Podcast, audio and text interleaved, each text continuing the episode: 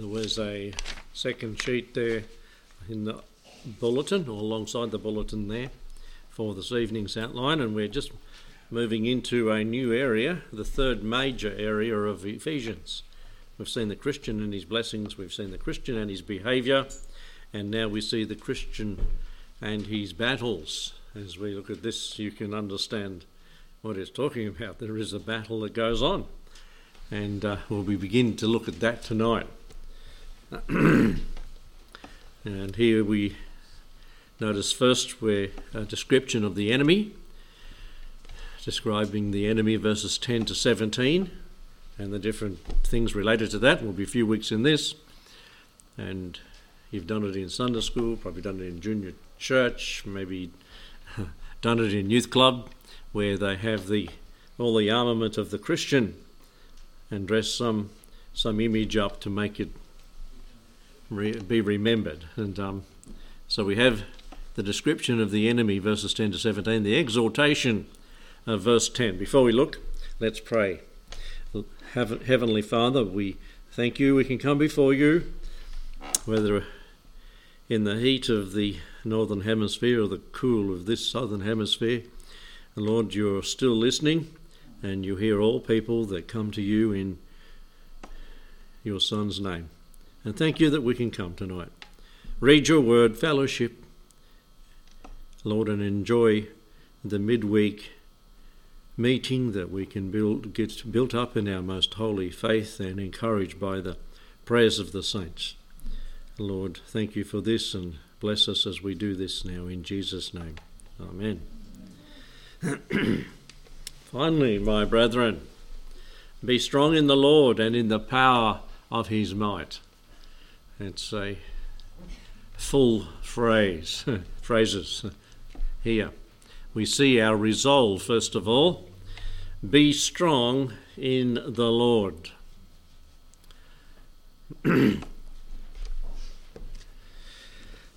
we can put a fair show on in the flesh and try to be strong in the flesh, but the Lord wants us to be strong in Him.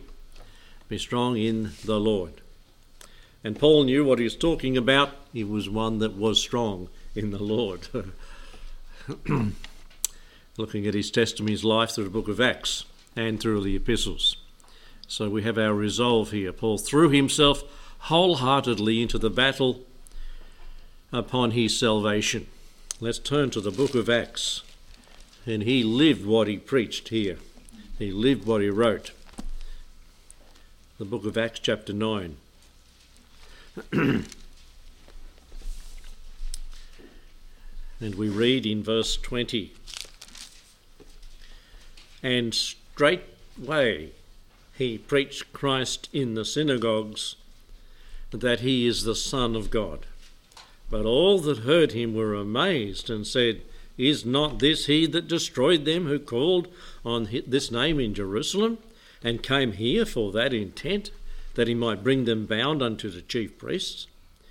But Saul increased the more in strength and confounded the Jews who dwelt in, at Damascus, proving that this is the very Christ. Go down to verse 27, and we read But Barnabas took him and brought him to the apostles and declared unto them how he had seen the Lord in the way, and they had spoken to him, and how he had preached boldly at Damascus in the name of Jesus. And 29, and he spoke boldly in the name of the Lord Jesus and disputed against the Grecians, and they went about to slay him.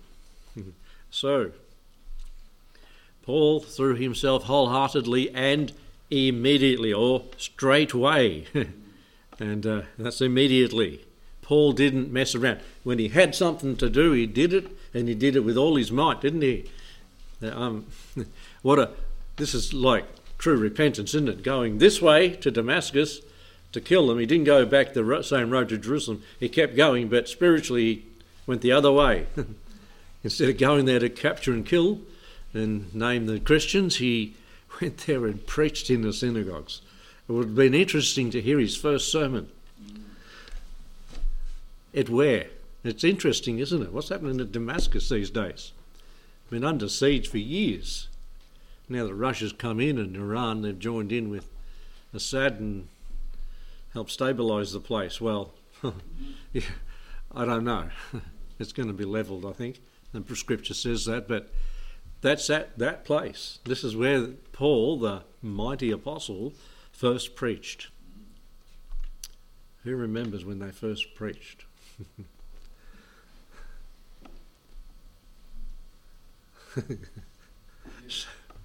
some, some do.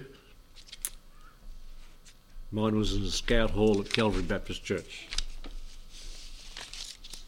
Not very good, but anyway, the Lord knew and the Lord undertook. but you see, Paul did have an advantage. He'd studied diligently already, hadn't he? You see, God can use our past, even when we're not Christians, to develop us for ministry when we become Christians. And uh, he was a very religious person, was like the Orthodox Jews. Um, see, they've been fighting the police over there who were trying to get them to cons- conscripted in the army, and the Orthodox are fighting, physically fighting the, the police that come to do it. And they went into a yeshiva, into one of the um, Bible colleges they had there, hundreds of them, with their rabbis teaching them, and they're doing their, their thing religious but lost. That's where Paul was. But immediately when he got saved, he got changed. And he was able to. Ah! and as he preached, things were coming to him. You know, Isaiah 53. I, wonder if that was his first sermon. and, and in Zechariah, how many times there was um, there the Lord spoken about? Zechariah, and um, where else would he could have gone to Psalm 22, 23. He started in Genesis 3:15 and he preached Christ and him crucified. And what an amazing thing and and the people that came to hear him were those that had probably gathered to go capture the Christians. He's in the synagogue. and the, that's where he was going. And uh, getting some support to gain some support to go and capture Christians. And they start preaching to them. And that would have just been, and they were, they were really upset, weren't they? They went about to slay him, it says in Acts. in, that, in 1 Corinthians 2 2. And, and this is what we, we, we come from Ephesians 6.10. Be strong in the Lord. And Paul's was, and uh, he lived what he preached. For I, in 1 Corinthians 2 2, for I determined not to know anything among you save Jesus and him crucified. So that's what his message was. He preached that and he preached it powerfully. Personally, he knew what it what it meant to meet the meet the Lord Jesus, didn't it? This determination, this resolve continued. It didn't ever abate in his lifetime. If you go to Philippians, Philippians chapter 3, and verses 10 through to 14, this is about 25 years after he got saved. Philippians 3:10 but that I may know him and the power of his resurrection and the fellowship of his suffering being made conformable unto his death. And did he know how, what that really meant? Yes he did. Through all the sufferings he went through. We'll look at one portion. I think there's three big portions of scripture that he talks about you know, giving testimony of what happened to him. But the fellowship of his suffering made conformable to his death if by any means I might attain to the resurrection of the dead, not as though I had already attained. See, even uh, 35 years into ministry, he's still learning, he's still growing, he's still preaching, he's still enthusiastic, he's still out there doing what the Christian should do. Hmm. not as though I had already attained, but were or all were already perfect, but I follow after, if that I may apprehend that for which I am apprehended of Christ Jesus. I count not myself to have apprehended, I've not reached the goal. I keep pressing toward it, forgetting the things that are behind and reaching to the things that are before. Press toward the mark.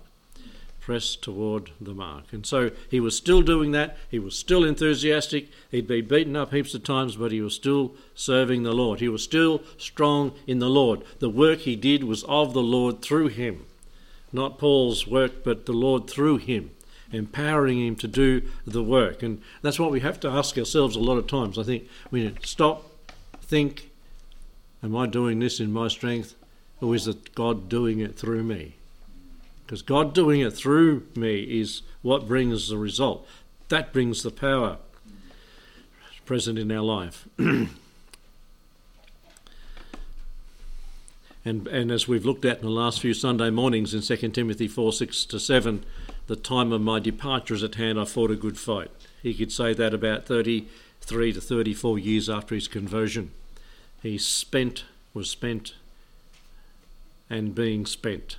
He was a living sacrifice. He took up his cross and followed the Lord as he would have read some of the Gospels that may have been written by that time. So, our resolve be strong in the Lord. And in the next phrase, the power of his might. And being strong has nothing to do with how long we've been Christians or saved either.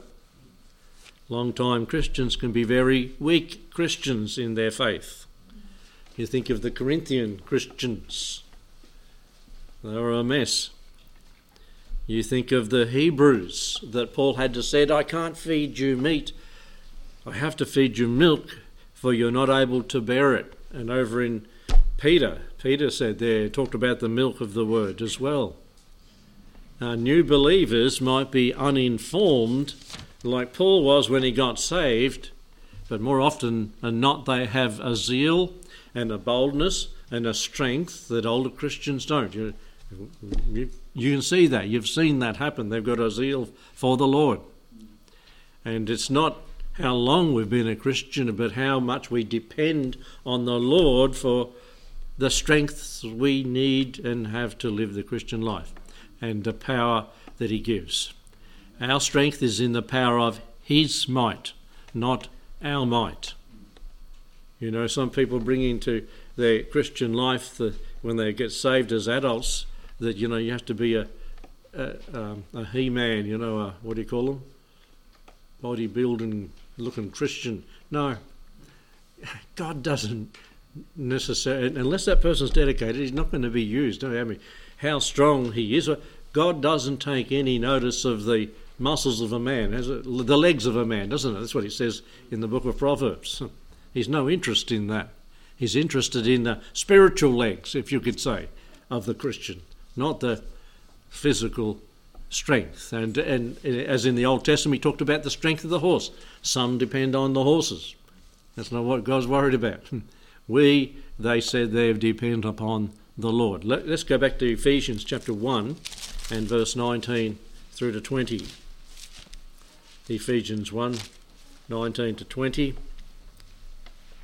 And what is the exceeding greatness of his power toward us who believe, according to the working of his mighty power, which he wrought in Christ when he raised him from the dead and set him at his own right hand in heavenly places, far above all principalities and power and might and dominion, and every name that is named, not only in this world but also in the one to come. And so the exceeding greatness of his power toward us who believe. believe by faith, live by faith, and He empowers us to serve. if you go to chapter 3 and verse 20, in Ephesians 3:20, now unto him who is able to do exceedingly abundantly above all that we ask or think, according to what?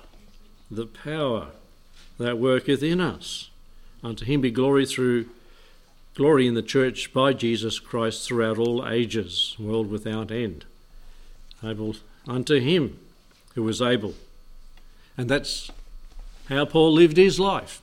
From the moment he got saved and forward, that's the way he lived his life. If you look back in 1 Corinthians chapter 2, as I said, we'd look at one of those. This is not the one, it's coming. Maybe in 2 Corinthians, yeah. But 1 Corinthians 2, verses 3.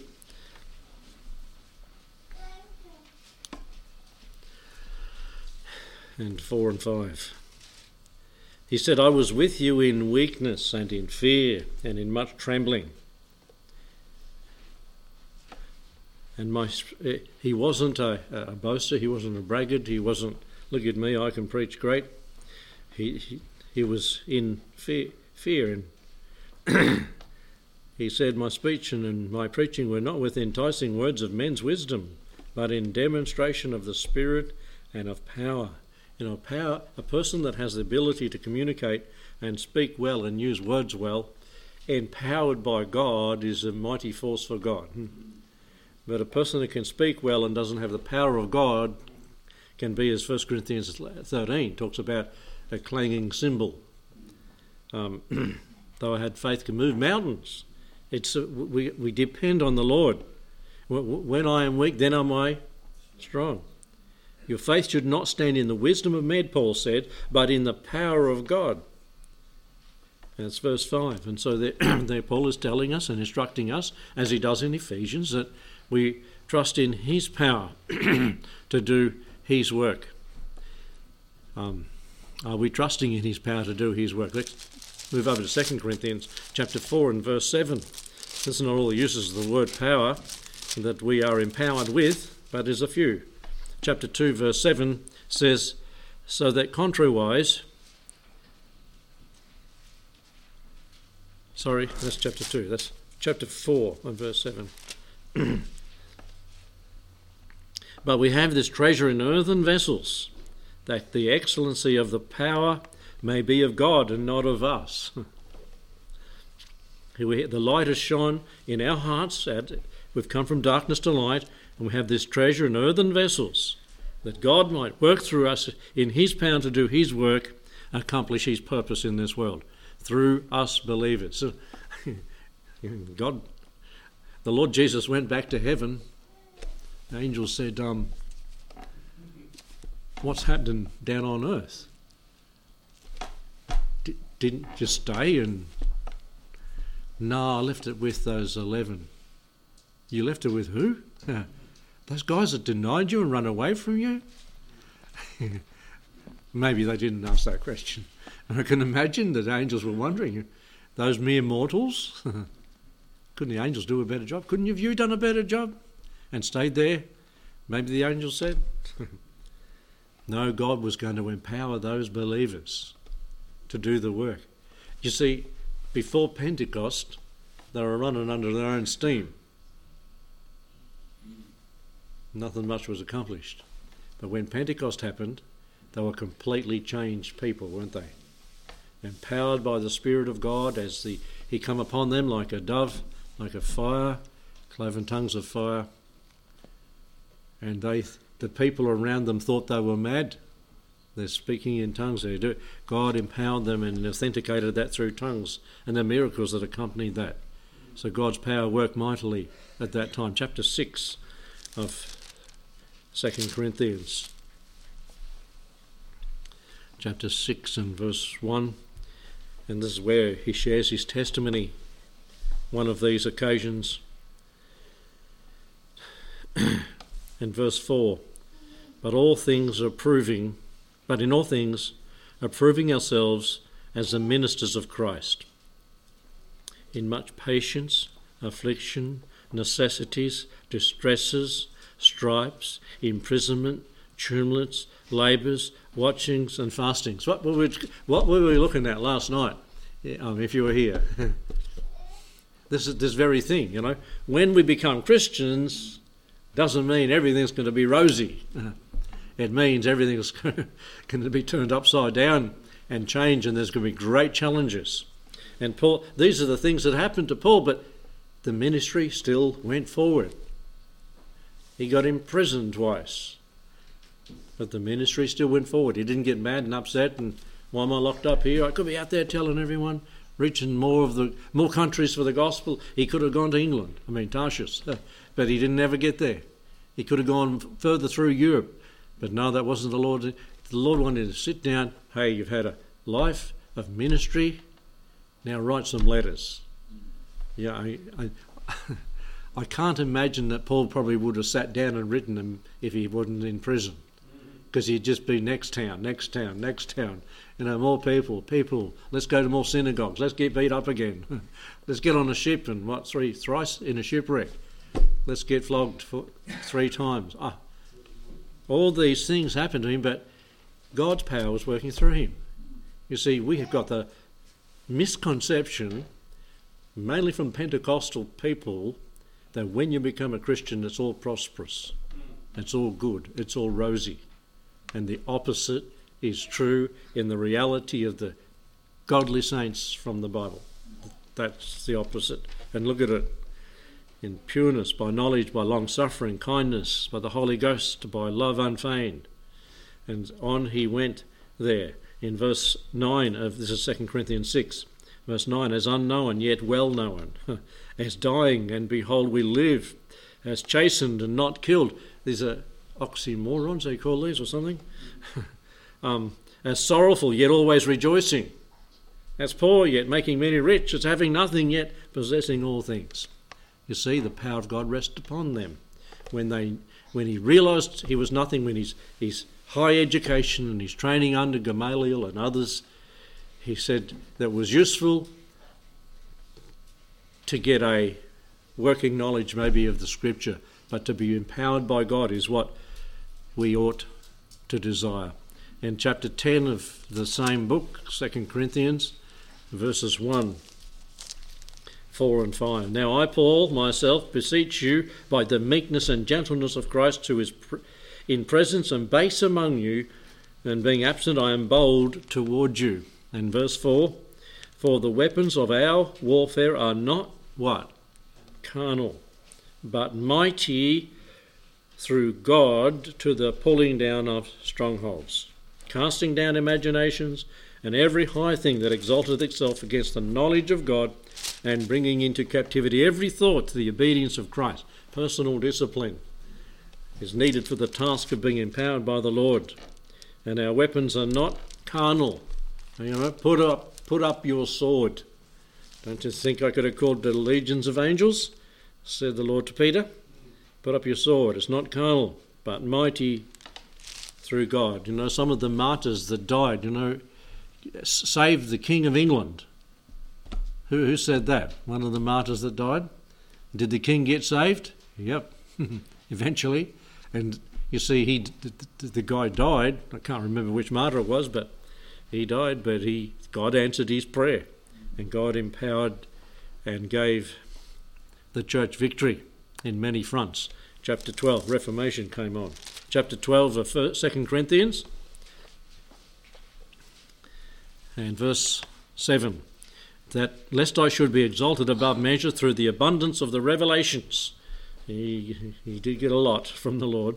There was given me a thorn in the flesh, a measure, messenger of Satan, to buffet me, lest I should be exalted above measure. He knew old pride was lurking just under the skin. For this thing I besought the Lord thrice that it might depart from me. And he said unto you know, you know, so, you know, some people pointed that and said, "See, he had a he was demon possessed." That's what they said to me when I, I thought, "What?" I read it. I said, "Oh, I see what you're trying to say, but it's not there." Uh, I besought this thing. uh, yeah. Anyway, thrice, and it was a physical ailment. And he said unto me, My grace is sufficient for thee, my strength, God's strength, my strength, is made perfect in weakness. Most gladly, therefore, will I rather glory in mine infirmity, that the power of Christ may rest upon me. What a complete opposite to the big churches today. Uh, that's the opposite. That's Bible. this is the way God wants it to happen. Therefore, I take pleasure in infirmities, in reproaches, in necessities, in persecutions, in distresses for Christ's sake. For when I am weak, then am I strong. Be strong in the Lord and in the power of his might. That's where we started and that's where we finish. Be strong in the Lord, the power of his might. That's the way to re- live the Christian life. You think all's gone wrong? Good. You're at a starting point to go for the Lord to start working. You've laid down your arms and said, I surrender, and now let the Lord do it. Pray and seek His face. And um, the Lord will do what there He did in Paul's life. Jesus commanded his disciples to wait in Acts 1 4 for the presence and power of the Spirit And they did in Acts 2 1, he came.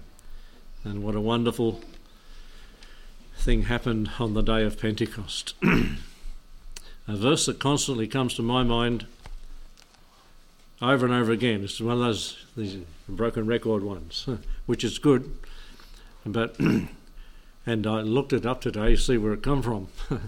I have before, but the old mind doesn't remember things. But Second Chronicles sixteen nine, Lord, show Thyself strong on our behalf. Show yourself strong on our behalf, because we can't do it. We can't save people. We can't sanctify people. God has to do it. We can't build a church. We can't live the Christian life. God has to do it. God working through us and His strength. Be strong in the Lord and the power of His might. It said where we took off from.